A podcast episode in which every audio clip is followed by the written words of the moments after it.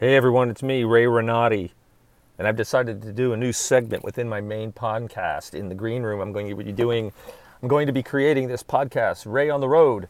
Ray on the Road, an actor's life. It's going to be featuring me right after auditions, on film sets, on TV sets, on commercial sets, backstage, in the theater, wherever I happen to be that has anything to do with performing. Today I just had an audition with Word for Word. It's a company that performs short stories with professional actors. It's, a, it's an incredible company. They've won all kinds of awards nationally and locally.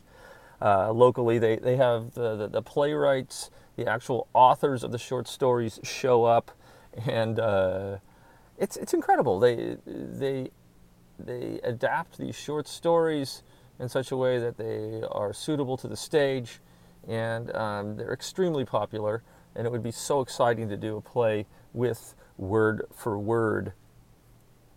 I did my audition today. I did a monologue that I often do. And if there are any actors listening to this, I want to remind you, and I thought about this over the last few weeks keep your game really high. Don't worry about being over the top. If, if you have the technique and you're grounded, go for it. It's drama, it's not everyday life. People don't want to see naturalism. Most people. They want to, they want to be affected. It's okay for close-ups and film, but if you're if you're on stage, you need to put it out there. Look at somebody like Nathan Lane. Look at him. Watch him. Go watch him in Angels in America from National Theater live. Go watch that. You'll see. There's, he's holding nothing back. Don't hold anything back. Go for it.